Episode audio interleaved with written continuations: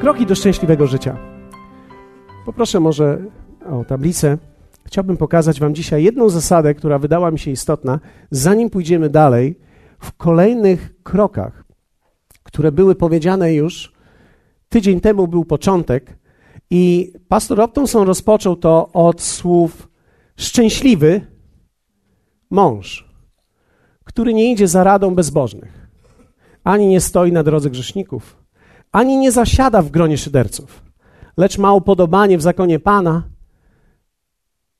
i zakon Jego rozważa dniem i nocą. Będzie on jak drzewo zasadzone nad strumieniami wód, którego liść nie więdnie. I mowa jest o owocu, który przynosi we właściwym czasie. I mówi szczęśliwy. Niektóre tłumaczenia mówią błogosławiony. Powiedzmy razem słowo błogosławiony. Słowo błogosławiony czasami tłumaczone jest jako słowo szczęśliwy. I kiedy była podawana definicja szczęścia w zeszłym tygodniu, pastor Rob mówił o tym, że to jest stan, w którym czujemy, że wszystko jest dobrze.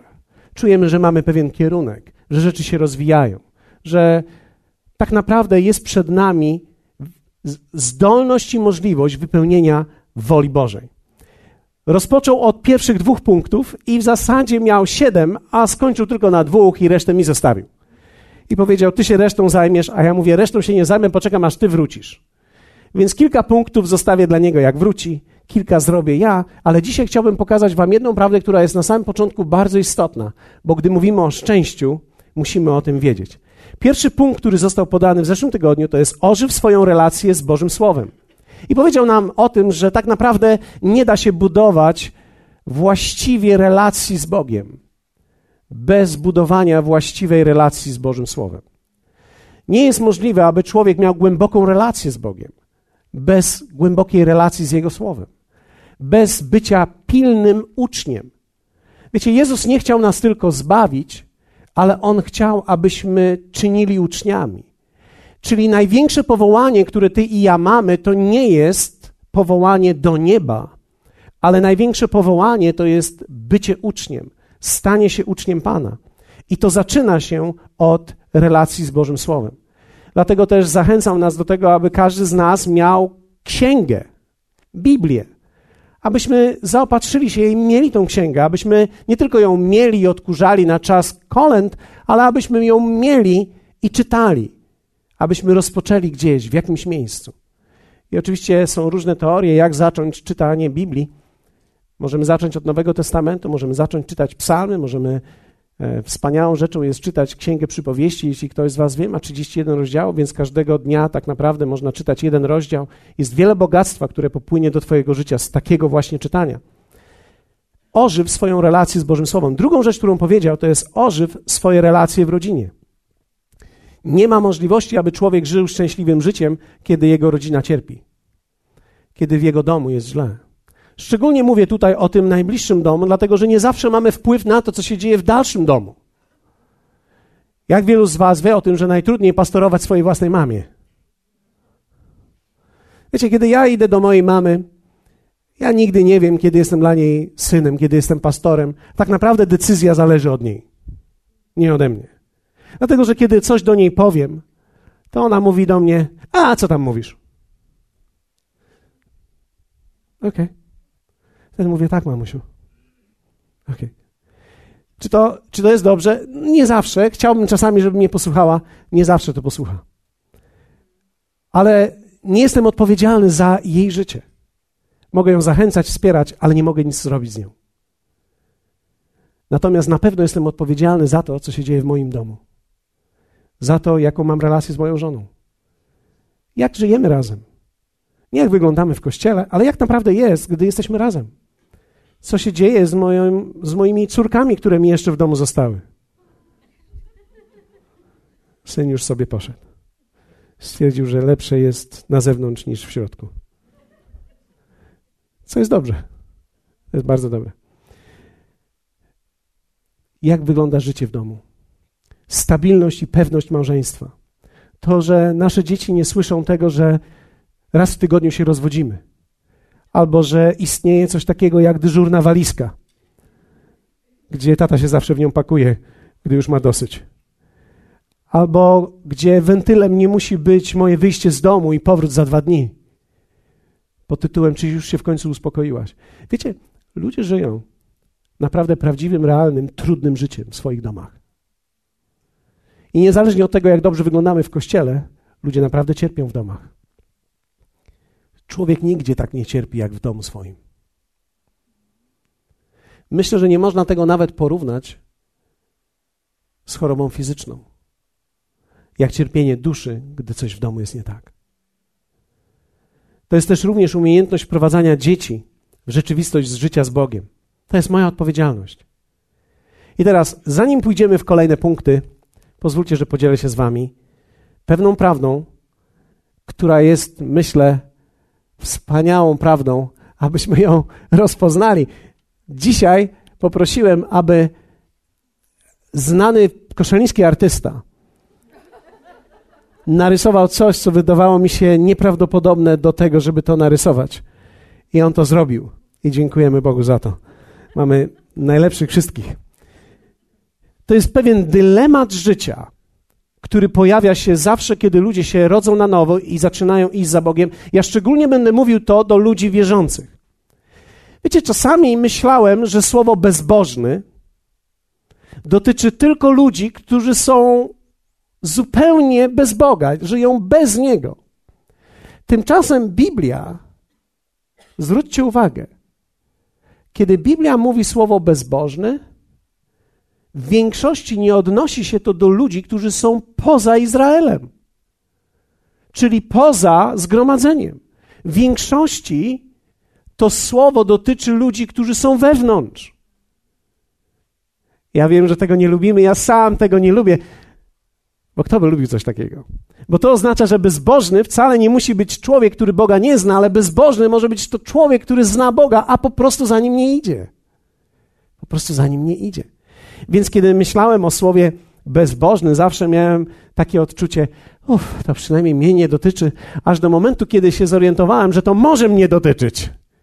Więc zacząłem wtedy przyglądać się tym wszystkim słowom, które dotyczą bezbożnych, aby sprawdzić, czy czasem w moim życiu również tego nie ma. Dawid mniej więcej w połowie swoich rozważań w psalmach, w psalmie 73, wskazał na niesamowity dylemat życia, który większość z was będzie musiała pokonać. Nie większość, ale wszyscy, którzy będą chcieli iść za Panem, będą musieli pokonać ten dylemat, zrozumieć pewną zasadę, która dotyczy życia i dotyczy kroków do szczęśliwego życia. Czy są wśród nas ludzie, którzy chcą być szczęśliwi? Kto z Was czuje się dzisiaj szczęśliwy? No jest dobrze, w porządku. Ale jak wielu z Was wie o tym, że to uczucie czasami zanika. I nie chodzi o to, żeby człowiek czuł się szczęśliwy teraz przez chwilę, ale żeby budował prawdziwe poczucie szczęścia. Życie, które ma owoc. I Dawid zmagał się z tym, nazwał to pewnym dylematem w słowie, widział, że to jest bardzo trudne i spójrzcie na to. To jest Psalm 73, pierwsze 17 wersetów. Zaiste, dobry jest Bóg dla tego, kto prawy, dla tych, którzy są czystego serca. I nagle opowiada ten dylemat. Co do mnie, omal nie potknęły się nogi moje. Inaczej mówiąc, o mały włos nie upadłem z tego powodu. Omal nie pośliznęły się kroki moje, bo zazdrościłem zuchwałym. Inne słowa mówią, zazdrościłem pysznym, inne tłumaczenia, widząc pomyślność bezbożnych. Czyli gdy widziałem, jak dobrze powodzi się ludziom, którzy za Bogiem nie idą. O mały włos! To mnie nie zrujnowało. Gdy zobaczyłem, jak ludzie, którzy w ogóle nie mają nic wspólnego z Bogiem albo nie chcą mieć nic wspólnego, lekceważą Jego słowo, lekceważą Jego drogi, lekceważą Jego przykazania, lekceważą wszystko to, co jest związane z Bogiem, oni idą jakby w górę, a ja co? Werset czwarty. Albowiem nie mają żadnych utrapień, zdrowe i krzepkie jest ich ciało. Znoju śmiertelników nie doznają i nie spadają na nich ciosy jak na innych ludzi. Przeto pycha jest ich naszyjnikiem, a przemoc szatą, która ich okrywa. Obnoszą się dumnie ze swoją otyłością. Serce ich jest pełne złych myśli. To było za czasów, kiedy, wiecie, być tłustym to była zaleta. I to była też sztuka utyć w tamtym czasie. Szydzą i mówią przewrotnie, wyniośle przechwalają się grabieżą. Przeciwko niebu podnoszą buzie swoje, a język ich pełza po ziemi. Dlatego lud mój zwraca się do nich i nagannego nic w nich nie znajduje. I mówią, jako żeby mógł dowiedzieć się Pan. Czy Najwyższy wie o tym? Oto takimi są bezbożni, zawsze szczęśliwi, gromadzący bogactwa. Czy więc na próżno w czystości zachowywałem serce moje i w niewinności obmywałem ręce moje? Albowiem co dzień znoszę ciosy i jestem smagany każdego rana. Gdybym pomyślał, będę tak mówił jak oni, to bym zdradził ród Twoich dzieci. Chciałem to wtedy zrozumieć, lecz niezwykle, niezwykle trudne mi się to wydało. Dopóki nie dotarł, dopóki nie dotarł do tajemnic Bożych i nie zrozumiałem kresu ich. Okay. To jest dylemat. To jest dylemat. Dawid mówi: O mały włos nie poślizgnąłem się z tego powodu. O mały włos nie upadłem w życiu właśnie z tego powodu.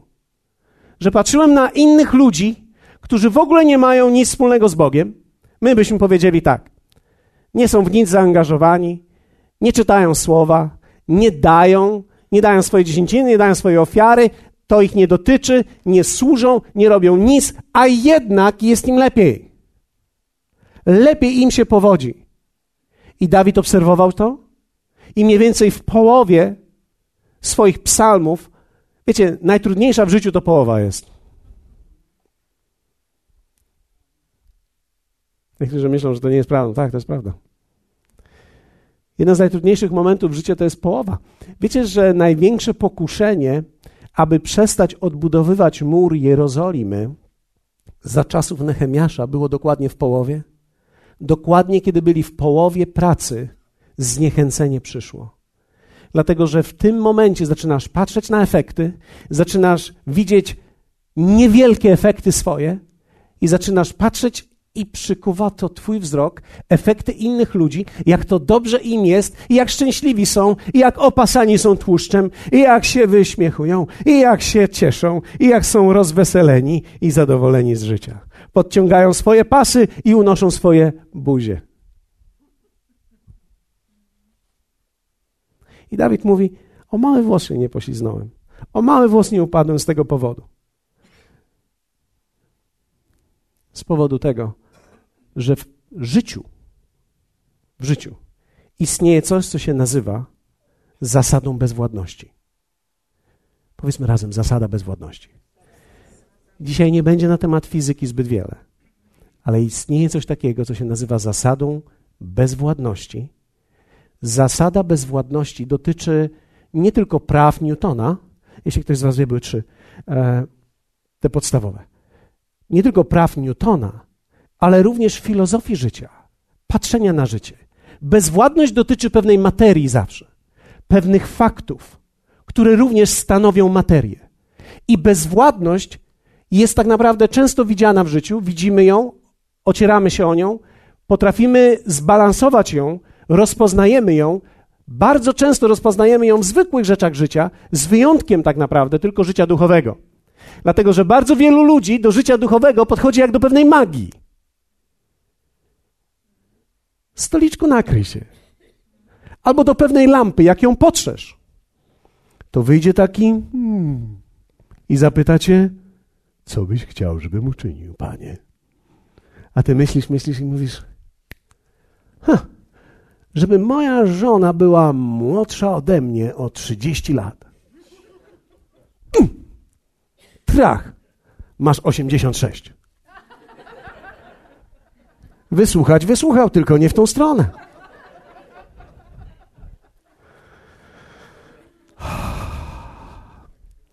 Życie duchowe i Kościół dla wielu ludzi właśnie tak wygląda. Potrzemy coś. Chuchniemy w coś. A niech tam jest konwencja, dam ofiarę przełomu. Boże, niech ci tam ta stuwa lekką będzie. Wracasz do domu, nic nie widzisz, nic nie słyszysz, tylko jedną rzecz widzisz, to jest to, że nie masz już teraz stówy. Miałeś, nie masz. O cóżem ci ja uczynił? Bezwładność widzimy czasami w takich kwestiach materialnych. Panowie będą rozumieli mnie dobrze, bo panie może niekoniecznie, ale nie chcę podważać tutaj waszej inteligencji, po prostu podważam wasze zainteresowanie tymi kwestiami.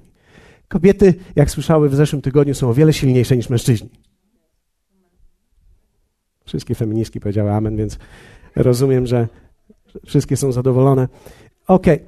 więc teraz jak już jesteście zadowolone, to pozwólcie, że powiem o czymś, czego nie wiecie. E, kiedy teraz mamy, większość ma samochody z komputerami, ktoś z was ma taki samochód, który ma komputer i wiesz, jakie jest zużycie paliwa? Czasami możemy zobaczyć, że kiedy włączysz na chwilowe zużycie paliwa i ruszasz samochodem, to zużycie paliwa rośnie nieprawdopodobnie. Nagle masz zużycie paliwa 37 litrów na 100 kilometrów i boisz się, czy to tak czasem nie zostanie. Wiecie, ja wyrastałem w czasach, kiedy wszystkiego było mało. Więc tak naprawdę jeszcze za moich czasów pewnego rodzaju żyję troszkę takim jeszcze pokoleniem ubóstwa, które staram się połamać i pokonać w sobie. Kto z Was odnajduje od czasu do czasu jeszcze pokłady ubóstwa w sobie? Więc dla mnie samochód najlepszy to był samochód, który najmniej palił. Ja nie mówię, że dla ciebie, ponieważ niektórzy ludzie, pamiętam, któregoś dnia mi powiedzieli, jaki dobry samochód mało pali. Dobry samochód musi dużo palić. No to nie była moja filozofia życia. Moja filozofia życia była taka, że najlepszy samochód to jest taki, który bardzo mało pali, a będzie najlepiej, jak nie będzie palił nic. A taki samochód, który nie pali nic, to jest taki, który ktoś ci tankuje. Prawda? Wtedy nic nie pali taki samochód, bo ktoś ci tankuje ten samochód. Więc ja często przyglądałem się, jakie jest zużycie paliwa. Chwilowe zużycie paliwa jest bardzo duże. Ale później, kiedy człowiek się rozpędzi i już jesteś w trasie, to patrzysz na to zużycie paliwa i ja próbuję czasami pobić rekord. 3,7, 4,2. Cieszę się bardzo. Ale nagle pojawia się górka i, i nagle 11,3, 17,8, 22,4 i chcesz wy, wyprzedzić jeszcze ciężarówkę i wiesz, że to jest niewłaściwy ruch pod górkę, więc... Ale próbowałeś, próbowałeś i wyszło 53!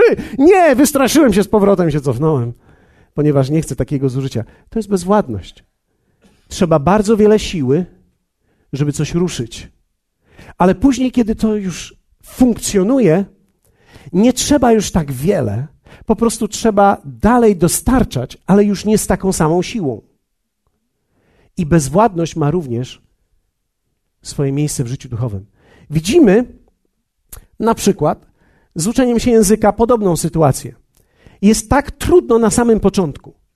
Pamiętam godziny, które spędziłem na uczeniu się języka angielskiego. I pierwszy gość, który przyjechał do nas do kościoła, podszedł do mnie i powiedział: Hello, how are you? Ja patrzę na niego i myślę sobie: Hello, rozumiem. Ale how are you? To nie słyszałem jeszcze. Co oznacza how are you? Wiecie, to jest tak trudne, tak ciężkie, kiedy człowiek szczególnie słyszy to w ustach kogoś, dla kogo to jest zupełnie normalny język, bo gdy kto mówi do ciebie, powiedzmy, ktoś, kto, to, kto nie zna tego języka i nauczył się tego języka, moja żona mnie rozumie doskonale, gdy ja mówię po angielsku. Dlaczego? Bo to jest taki polsko-angielski. Hello, how are you? Kali rozumieć. My się dobrze rozumiemy. Ale w momencie, kiedy ktoś zaczyna mówić, kto szybko, biegle mówi tym językiem, kto się urodził w tym kraju, nagle wszystko się gubi. Jak to było trudne dla mnie. Wiecie, mi się wydawało, pamiętam, kiedy po raz pierwszy pojechałem do Anglii i zacząłem głosić w małym kościele, wydawało mi się, że nikt mnie nie rozumie. Ale to jest niemożliwe, oni cię wszyscy rozumieją, ponieważ twój język jest tak prosty i jest tak nieskomplikowany, że wszystko, cokolwiek powiedziałeś, oni cię zrozumieli, w drugą stronę było gorzej. Kiedy oni zaczęli mówić do mnie, Wtedy ja nie wiedziałem zupełnie o co chodzi. I na początku tak jest, kiedy człowiek musi się czegoś nauczyć, to tak mu wolno i ciężko idzie, ale w momencie, kiedy już złapiesz pewien pułap w języku i zaczynasz myśleć w tym języku, kto z Was jest na takim pułapie w jakimś języku? Mm, okej. Okay.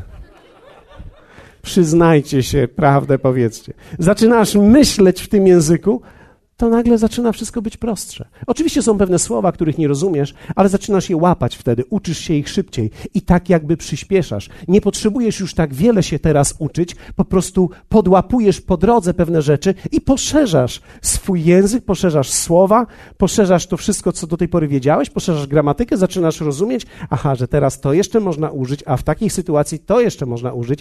Genialne! I ktoś mówi, że znasz dobrze język. Nie, ciągle się go uczysz, ale już nie wymaga wymaga to od ciebie tak wielkiego wysiłku. Wiecie, pamiętam, jak moja mama uczyła się rok czasu języka i pamiętam, pojechaliśmy do Anglii razem i, i ktoś jej coś podał, a moja mama się chyli do mnie i mówi tak, jak się mówi dziękuję?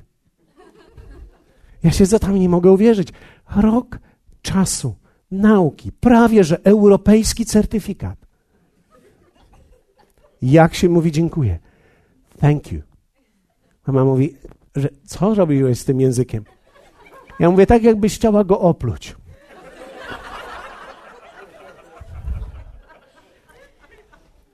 To jest troszkę tak jak z grą na instrumencie. Kto z was kiedyś uczył się grać na instrumencie? Ja byłem porządnym oazowiczem, więc ja musiałem się nauczyć grać na instrumencie.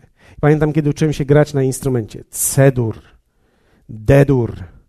I tak szarpałem to, i tak gniotłem ten gryf, i próbowałem to zrobić tak ciężko i tak trudno. I, I tak człowiek łapie, i to jeszcze rytm musi zapamiętać, i jeszcze to musi zapamiętać, a kiedy ma przestawić to na to, jest to tak trudne. Ale w momencie, kiedy złapiesz już to, to nagle zaczynasz się w tym poruszać, i później jest tak, jak z tym tutaj panem, który wyszedł dzisiaj, i on tak to wszystkich ekscytował tym i później ja myślałem sobie, skąd on wie, gdzie ma zatrzymać się, bo przecież ja jakbym poszedł, to bym poszedł tam w górę i w dół, aż bym szukał tego przez parę minut, a on od razu wiedział tu i tu i tu i tu. Pamiętam któregoś dnia, jak usiadłem za perkusją. Wiecie, ja pochodzę z rodziny, e, gdzie grali ludzie u nas, w naszej rodzinie po weselach. E, I ja byłem ich wiernym towarzyszem, dlatego że, tak jak wam mówiłem, nasza rodzina była bardzo szczególna, więc więc po dwunastej i około pierwszej tylko ja zostawałem do grania, bo tylko ja byłem w stanie utrzymać funkcje, które mi powierzyli, żebym grał.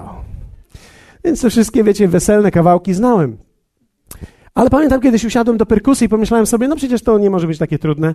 Masz tutaj ze trzy garki, cztery, wiadomo, talerz, to wiadomo, to przecież to jest takie proste. Problem jest tylko taki, że jak to synchronizować, żeby to w tym momencie, a to w tym momencie, i to w tym momencie, i to w tym momencie. Ale kiedy człowiek chwyci to, to nagle idziesz i później możesz zrobić to, co ten Pan robił dzisiaj. To było genialne. Pomyślałem sobie, mój Boże, gdyby nawet powiedział jakąś stawkę, to bym mu dopłacił. Na szczęście nie powiedział, więc ale to jest rewelacyjne. Wiecie, to jest prawo bezwładności życia, prawo bezwładności uczenia się. Aż do momentu, kiedy człowiek nie osiągnie pewnego pułapu, tak naprawdę nic nie idzie. Aż do momentu, kiedy człowiek nie osiągnie pewnego pułapu, zasada bezwładności działa przeciwko tobie. Ta zasada bezwładności sprawia, że próbujesz wszystkiego z Bogiem. Modlisz się w tą stronę, w tą stronę. W tym tygodniu dostałem taki list człowieka, który choruje i mówi tak: Mój Boże, przeczytałem już taką książkę. Jedni mówią, że Bóg tak uzdrawia, inni mówią, że tak uzdrawia, niektórzy mówią, że już skończył uzdrawiać. I teraz on mówi: Co ja mam zrobić? Ja jestem chory. Myślę sobie, to jest właśnie zasada bezwładności, zasada bezwładności, która dotyczy nawet jego wiedzy i zrozumienia tego miejsca, w którym on jest. On próbuje wszystkiego dzisiaj, ale jeszcze to nie działa i teraz nie może się w tym momencie zatrzymać. Wiecie, aby znać Słowo Boże, trzeba je stale poznawać i żyć nim. Aby mieć efekty życia Bożego, trzeba nastawić się na trwanie w tym, a nie na jednorazowe działanie. Czarowanie Bogiem musi odchodzić z naszego życia i pragnienia. Ponieważ kiedy będziesz masował ten dzban, zawsze zapominałem, jak on się nazywał, ten, który z tego dzbanu wychodził ten dżin, Bóg nie będzie takim, dżin mi się z czymś innym kojarzy, ale ten dżin, A może dlatego właśnie próbowałem wytrzeć to z mojej pamięci. Ten dżin nie jest Bogiem. Ludzie kojarzą tak życie duchowe. Dlatego też wielu ludzi nie rozumie, że tak naprawdę czasami widzisz kogoś, kto podróżuje w tym miejscu, a ty jesteś w tym miejscu. I Dawid był w tym miejscu i patrzy, a bezbożnemu lepiej idzie niż jemu. Posłuchajcie mnie. Tylko to, czego Dawid nie mógł dostrzec, to jest, co się dzieje naprawdę w życiu tego człowieka. Widział tylko niektóre efekty, widział swoich bardzo niewiele efektów i był tym zniechęcony. I teraz, kiedy przyglądał się życiu, nagle powiedział Dawid takie słowa na końcu. O mały włos nie upadłem z tego powodu, patrząc jak żyją bezbożni, aż Bóg wprowadził mnie do miejsca, w którym byłem w stanie zobaczyć, jaki jest ich koniec. I zacząłem obserwować, co się w ich życiu dzieje. I wtedy zrozumiałem, że ich koniec jest tragiczny, że ich życie jest zniszczone. Na początku życia duchowego i życia z Bogiem robisz wszystko, co umiesz, i nie ma prawie żadnych efektów. Spalasz 54,6 litra na 100 i dalej nie pędzisz tak szybko jak ci, którzy są tutaj. I wiecie, ten widok jest zniechęcający dla większości ludzi. Bo teraz jak budować moje szczęśliwe życie, skoro ja patrzę, że teraz podejmuję taki potężny wysiłek, czytam słowo, idę za Panem, robię wszystko, co On mówi, a jestem w dalszym ciągu w tym miejscu, a są ludzie, którzy są w tym miejscu i wygląda na to, że oni tak jakby ślizgają się po życiu. Jestem tak dobrze. Uśmiechają się do mnie, machają. Czujesz się jak na autostradzie, na tym trzecim od krawężnika. Jedziesz, robisz wszystko, co możesz, masz potężny silnik 1.3. I nagle patrzysz, jak mijają cię samochody, a ci, którzy w nich jadą, ty jesteś skupiony, skoncentrowany na drodze. A oni jadą i piją kawę z kubeczka prawie że autopilot. Nie musi przyglądać się, bo ma specjalnie przygotowany samochód, że wyczuwa z odległości ofiarę przed nim i hamuje. Więc on nawet jak spojrzy się na ciebie i uśmiechnie się do ciebie, musi to zrobić oczywiście szybko, ale ja wiem, że ja mówię to z męskiego punktu widzenia, wiem o tym. Wiem, bo my, mężczyźni, przeżywamy, gdy nas coś mija w życiu.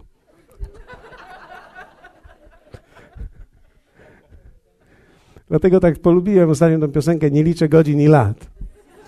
To życie mija, nie ja. A co? Ale tak jest. Patrzę często, jak ludzie dokonują potężnej ofiary i nie widzą nic. I co teraz mają zrobić? Ponieważ patrzą, jak niektórzy, hmm, tak wygląda jakby, wiecie, jak czytamy dalszy tekst, to tam jest, że zawsze im się wszystko ocieli, że to rodzi, a nie powinno rodzić, że trawa zielona, a u nas susza. Zdradzę wam tajemnicę. Tylko nie mówcie nikomu. Mój sąsiad kupił teraz takie urządzenie do ścinania trawy, które samo jak odkurzacz wyjeżdża, kosi mu trawkę i wraca z powrotem do swojego gniazdka. Pomyślałem sobie, cudowne. Jest tylko jeden mały problem. Ja nakładam moje homonto i zacząłem kosić mój tak zwany trawnik. Cokolwiek masz przed domem, nazwij to trawnikiem. Nawet jeśli to w ten sposób wygląda, jak idziesz. Więc któregoś dnia tak wyruszyłem w moją podróż Idę i patrzę, a ten mały bzyk wyszedł ze swojego gniazda. I teraz on mieli trawę, nie musi jej nawet wyrzucać.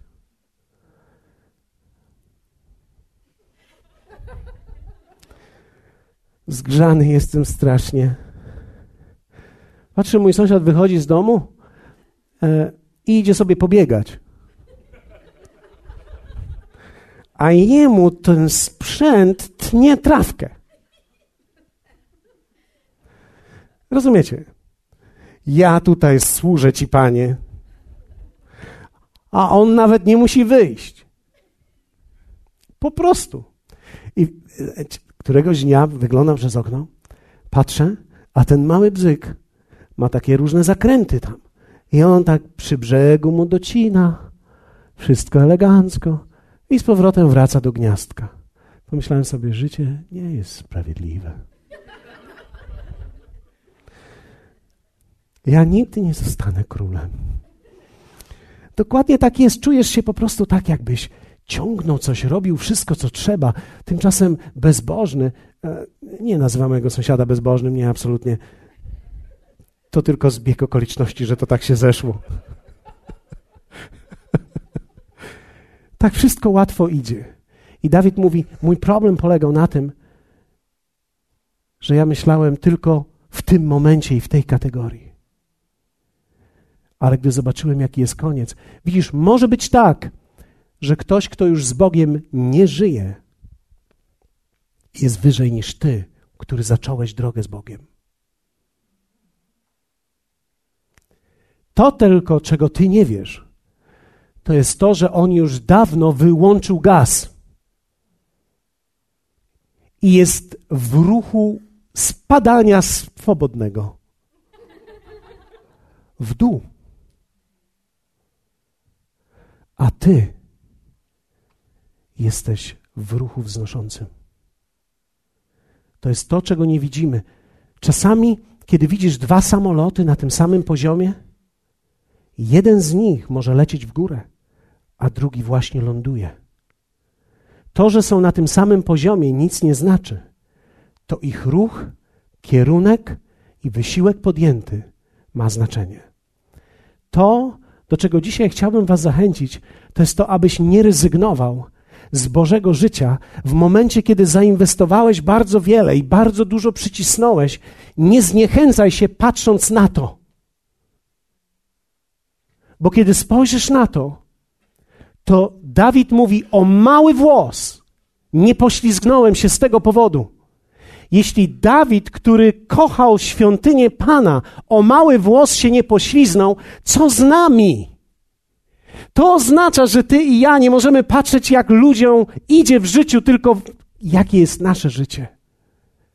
I tak naprawdę musimy patrzeć na koniec życia. To mi mówi jedno, że życie Boże i życie szczęśliwe, budowanie rodziny, budowanie zasobów, budowanie tak naprawdę finansów również, budowanie atmosfery rodziny, budowanie i wychowywanie dzieci, to nie jest kwestia chwili, to jest kwestia lat.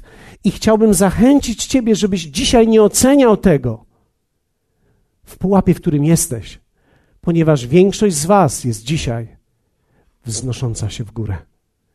I tak naprawdę jeszcze tylko chwila, jeszcze tylko moment, kiedy będziecie widzieli, jak te rzeczy idą w górę. I po latach będziecie mogli powiedzieć: warto było.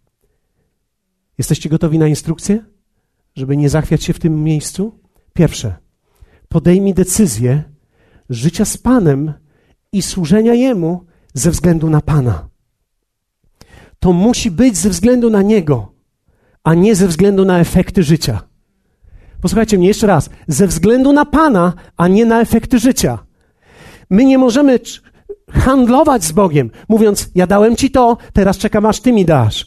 Nie, ja dałem ci swoje życie, niezależnie od tego, co ty teraz zrobisz z moim życiem. Ja poddałem ci swoje życie i kocham ciebie i idę za tobą, bo to, co robię, robię ze względu na ciebie. Nie ze względu na efekty, nie ze względu na bogactwo, nie ze względu na obfitość, nie ze względu na szczęście w moim domu, tylko to będą efekty życia Bożego, ale ja idę za tobą, ponieważ ciebie kocham i robię to ze względu na Pana. Wiecie, w liście do Filipian jest taki fragment, który jest niesamowitym fragmentem. Rozdział drugi, werset pierwszy. Wiecie, apostoł Paweł, kiedy pisał list do Filipian, Wiecie, list do Filipian był napisany z więzienia. Apostoł Paweł nie był obecny z nimi w tym czasie, gdy oni dostali ten list i przez jakiś czas go jeszcze nie widzieli. I pisał do nich tak. Ja wierzę w to, że on pisał do tych ludzi, tutaj. Nie do tych, do tych ludzi pisał to. Niech życie wasze będzie godne Ewangelii Chrystusowej aby czy przyjdę i ujrzę was, czy będę nieobecny, słyszał o was, że stoicie w jednym duchu, jednomyślnie walcząc z połem za wiarę Ewangelii. Ci, którzy są tutaj w tym miejscu, nie widzicie jeszcze wielu efektów. Wiecie, Bóg dokonał wielkich rzeczy w wielu z was i w życiu wielu z nas, ale nie widzimy w dalszym ciągu jeszcze wszystkich efektów naszego chrześcijaństwa. Nie zniechęcaj się. Apostoł Paweł mówi: Niech życie wasze będzie godne Ewangelii, nawet gdy mnie nie ma, gdy jestem nieobecny. I, I rozdział drugi zaczyna i mówi tak. Wiecie, on musiał ich zmotywować. Jaka jest motywacja? On mówi tak. Jeśli więc w Chrystusie jest jakaś zachęta, jakaś pociecha miłości, jakaś wspólnota ducha. Wiecie, apostoł Paweł mówi tak. Efekt życia Bożego i życia godnym życiem nie wynika z tego, że ja chcę rzeczy od Boga, ale znajduję w Chrystusie zachętę. I on mówi: Jeśli jest w Chrystusie jakaś zachęta, czyli moja relacja z Bogiem, moje bycie z Nim, ma być dla mnie największą zachętą. To On, nie to, co otrzymuję, nie to, na co czekam, nie ziemia obiecana, ale On sam w czasie tej drogi największą zachętą. Nie rezygnuj i podejmij decyzję, życia Bożym życiem i budowania swojego szczęścia ze względu na Pana, nawet nie ze względu na szczęście. Dlatego, że życie z Bogiem nie jest transakcją. Życie z Bogiem jest przymierzem. Czy On zrobi wszystko to, co powiedział, że zrobi? Tak. Czy zobaczymy wszystko to za naszego życia? Niekoniecznie. Niekoniecznie. Nie muszę zobaczyć wszystkiego, ale idę za nim ze względu na niego, a nie na to wszystko, co on mi daje. Trzymam się Bożych zasad, trzymam się jego i relacji z nim, bo znajduję w nim zachętę i wsparcie. Jesteście ze mną? Podejmuj decyzję ze względu na Pana. Drugie, podejmuj decyzję niezależnie od okoliczności. Wiecie, zaufanie jest testowane. Wielkość człowieka to umiejętność podejmowania właściwych decyzji w niesprzyjających okolicznościach. Wiecie, kiedy jest łatwo, wtedy łatwo podejmuje się decyzje. Kiedy jest trudno, trudno podejmuje się decyzje, szczególnie właściwe. Większość ludzi, wiecie, większość ludzi nie chce robić źle. Dla większości jednak zrobić właściwie jest tak ciężko.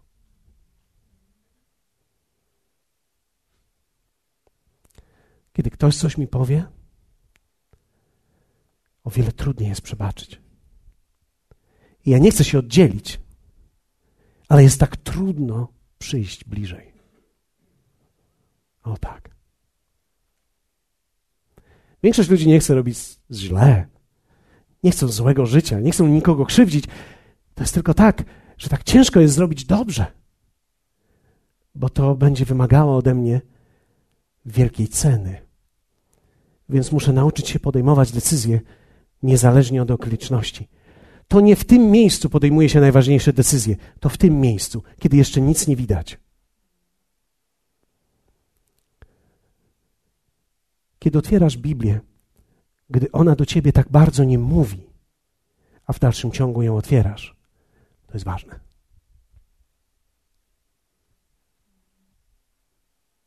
Wiecie, to byłoby cudowne. Za każdym razem, kiedy otwieram Biblię, wyskakuje Jean i mówię, hej, jak się masz? Dzisiaj jestem tu dla ciebie. Tak nie jest w życiu. Czasami otwierasz Biblię i mówisz, a już to czytałem, a przeczytam to jeszcze raz. Dlatego, że za każdym razem w sezonie życia Bóg mówi do ciebie różne rzeczy przez ten sam tekst. Trzeba umieć podjąć trudne decyzje bez względu na okoliczności. I to jest wielkie życie. Tak się zbuduje wielkie życie. Trzeba kochać, nawet gdy jest konflikt. Trzeba dyscyplinować dziecko, nawet gdy jest trudne, bo je bardzo lubisz. Czy zwróciłeś uwagę, że najtrudniej dyscyplinować to, które jest najmilsze, i to najmilsze staje się największym problemem? Im trudniej ci jest którekolwiek z dzieci dyscyplinować i być konsekwentnym, to ono będzie dla ciebie największym bólem.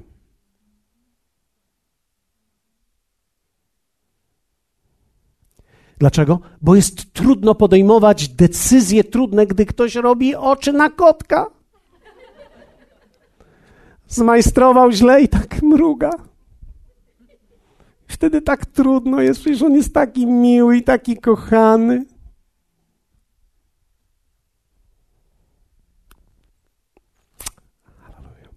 Trzecie. Podejmuj decyzję niezależnie od czasu nagrody. W liście do Galacjan w szóstym rozdziale, w wersecie dziewiątym, ten tekst dotyczy szczególnie finansów, ale dzisiaj możemy powiedzieć o nim również w szerszym kontekście. Apostoł Paweł mówi tak: A czynić dobrze nie ustawajmy, albowiem we właściwym czasie rządź będziemy bez znużenia. A czynić dobrze nie ustawajmy, bo we właściwym czasie rządź będziemy i bez znużenia. Ten czas nadejdzie. Ten czas nadchodzi. Ten czas przychodzi. Zainwestowanie w swoje życie ku szczęściu obciążone jest zasadą bezwładności, która dotyka wszystkich. Ludzie, którzy tego nie rozumieją, porównują się z innymi i się zniechęcają. Nigdy się nie zniechęć. Ciągnij dalej, nawet kiedy na liczniku, w Twoim komputerze, w samochodzie, chwilowe zużycie paliwa 53,7. Ale Ty się rozpędzasz. Ty idziesz dalej. Nie przejmuj się tym. Średnie zużycie nie będzie aż takie duże. Nie bój się. Trzeba zacisnąć zęby i pójść dalej a Bóg będzie wierny swojemu słowu. Bez tego niemożliwe jest budowanie szczęścia, bo szczęśliwy dom, szczęśliwe małżeństwo, szczęśliwe rodzicielstwo to nie jest efekt dżina i masowania lampy, ale to jest efekt podejmowania trudnych decyzji na dole swojego życia. Tak abyś mógł iść dalej. I nie porównuj się z tymi, którzy są tutaj, bo niektórzy z nich są już w trakcie ruchu swobodnie opadającego. Są wyżej, ale opadają. Ty natomiast idziesz w górę. List do Hebrajczyków mówi tak. Wszak Bóg nie jest niesprawiedliwy, aby miał zapomnieć o dziele waszym Posłuchajcie, Bóg nie jest niesprawiedliwy, abym miał zapomnieć o dziele waszym i o miłości, jaką okazaliście dla imienia Jego. A gdy usługiwaliście świętym i gdy usługujecie. Pragniemy zaś, aby każdy z was okazywał tą samą gorliwość dla zachowania pełni nadziei aż do końca. Powiedzmy razem aż do końca. Właśnie o to tutaj chodzi. Aż do końca, abyście nie stali się ociężałymi, ale, byś, ale byli naśladowcami tych, którzy przez wiarę i cierpliwość dziedziczą obietnicę, gdy bowiem Bóg dał Abrahamowi obietnicę, a nie miał nikogo większego, na kogo by przysiąc, przysiągł na samego siebie, mówiąc zaiste, będę błogosławił Ci obficie i rozmnożę Cię bez miary. A tak, ponieważ czekał cierpliwie, otrzymał to, co było obiecane. Autor listu do Hebrajczyków mówi tak: Bóg nie jest niesprawiedliwy i on nie zapomni tego wysiłku, który podjąłeś w tym czasie. Bądź wierny w tym, ciśnij dalej do końca i pójdziesz dalej w górę. Bóg nie jest osobą, która będzie niewierna względem ciebie. I powiedział o przykładzie Abrahama, że ponieważ nie miał na nikogo więcej, żeby mógł przysiąc, przysiągł na samego siebie. Bóg dzisiaj przysięga również Tobie. Wiecie, ja lubię słowo obietnice, ale wolę słowo przysięga. Bóg przysiągł, że tak zrobi. I kiedy Bóg przysiągł, że tak zrobi, a nie mógł przysiąc na nic większego, powiedział: Zrobię to, ja ci to mówię. I wierzę w to, że Duch Święty mówi dzisiaj do wielu z nas dzisiaj. Idź dalej. Idź dalej. Nie patrz na to. Patrz na to. Ciągnij dalej. Ciągnij dalej, ciągnij dalej, ciągnij dalej. Wymaga o wiele więcej wysiłku, żeby się podźwignąć, niż żeby się utrzymać. I kiedy zrozumiesz tę zasadę i nie poddasz się, Bóg będzie sprawiedliwy dla Twojego życia. Powstańmy razem. Kto z Was chciałby dzisiaj powiedzieć tak Bogu w tym trudnym momencie? Być może jesteś dzisiaj w takiej właśnie sytuacji, że ciśniesz coś, próbujesz zobaczyć, być może rozważasz innych ludzi zastanawiasz się, dlaczego innym jest prościej i łatwiej. Nie rozważaj tego, bo Dawid mówi o mały włos. O mały włos. Nie pośliznąłem się na tym. O mały włos. Nie odpadłem. O mały włos. Omal nie potknęły się nogi moje. Omal nie pośliznęły się kroki moje. Ja on wyznaje to i mówi, bo zazdrościłem. Pysznym, zuchwałym. Nigdy nie oceniaj swojego życia przez pryzmat czyjejś nagrody. Bóg ma dla ciebie Twoją. I On jest Bogiem, który jest wierny. Cokolwiek człowiek sieje, to i rządź będzie. Dlatego apostoł Paweł w liście do Galacjan mówi: czynić dobrze, nie ustawajmy, gdyż we właściwym czasie. Wiecie, zawsze będzie właściwy czas. On nadejdzie, on musi nadejść. Właściwy czas nadejdzie dla Twojego życia. We właściwym czasie rządź będziemy bez znużenia. We właściwym czasie rządź będziemy bez znużenia.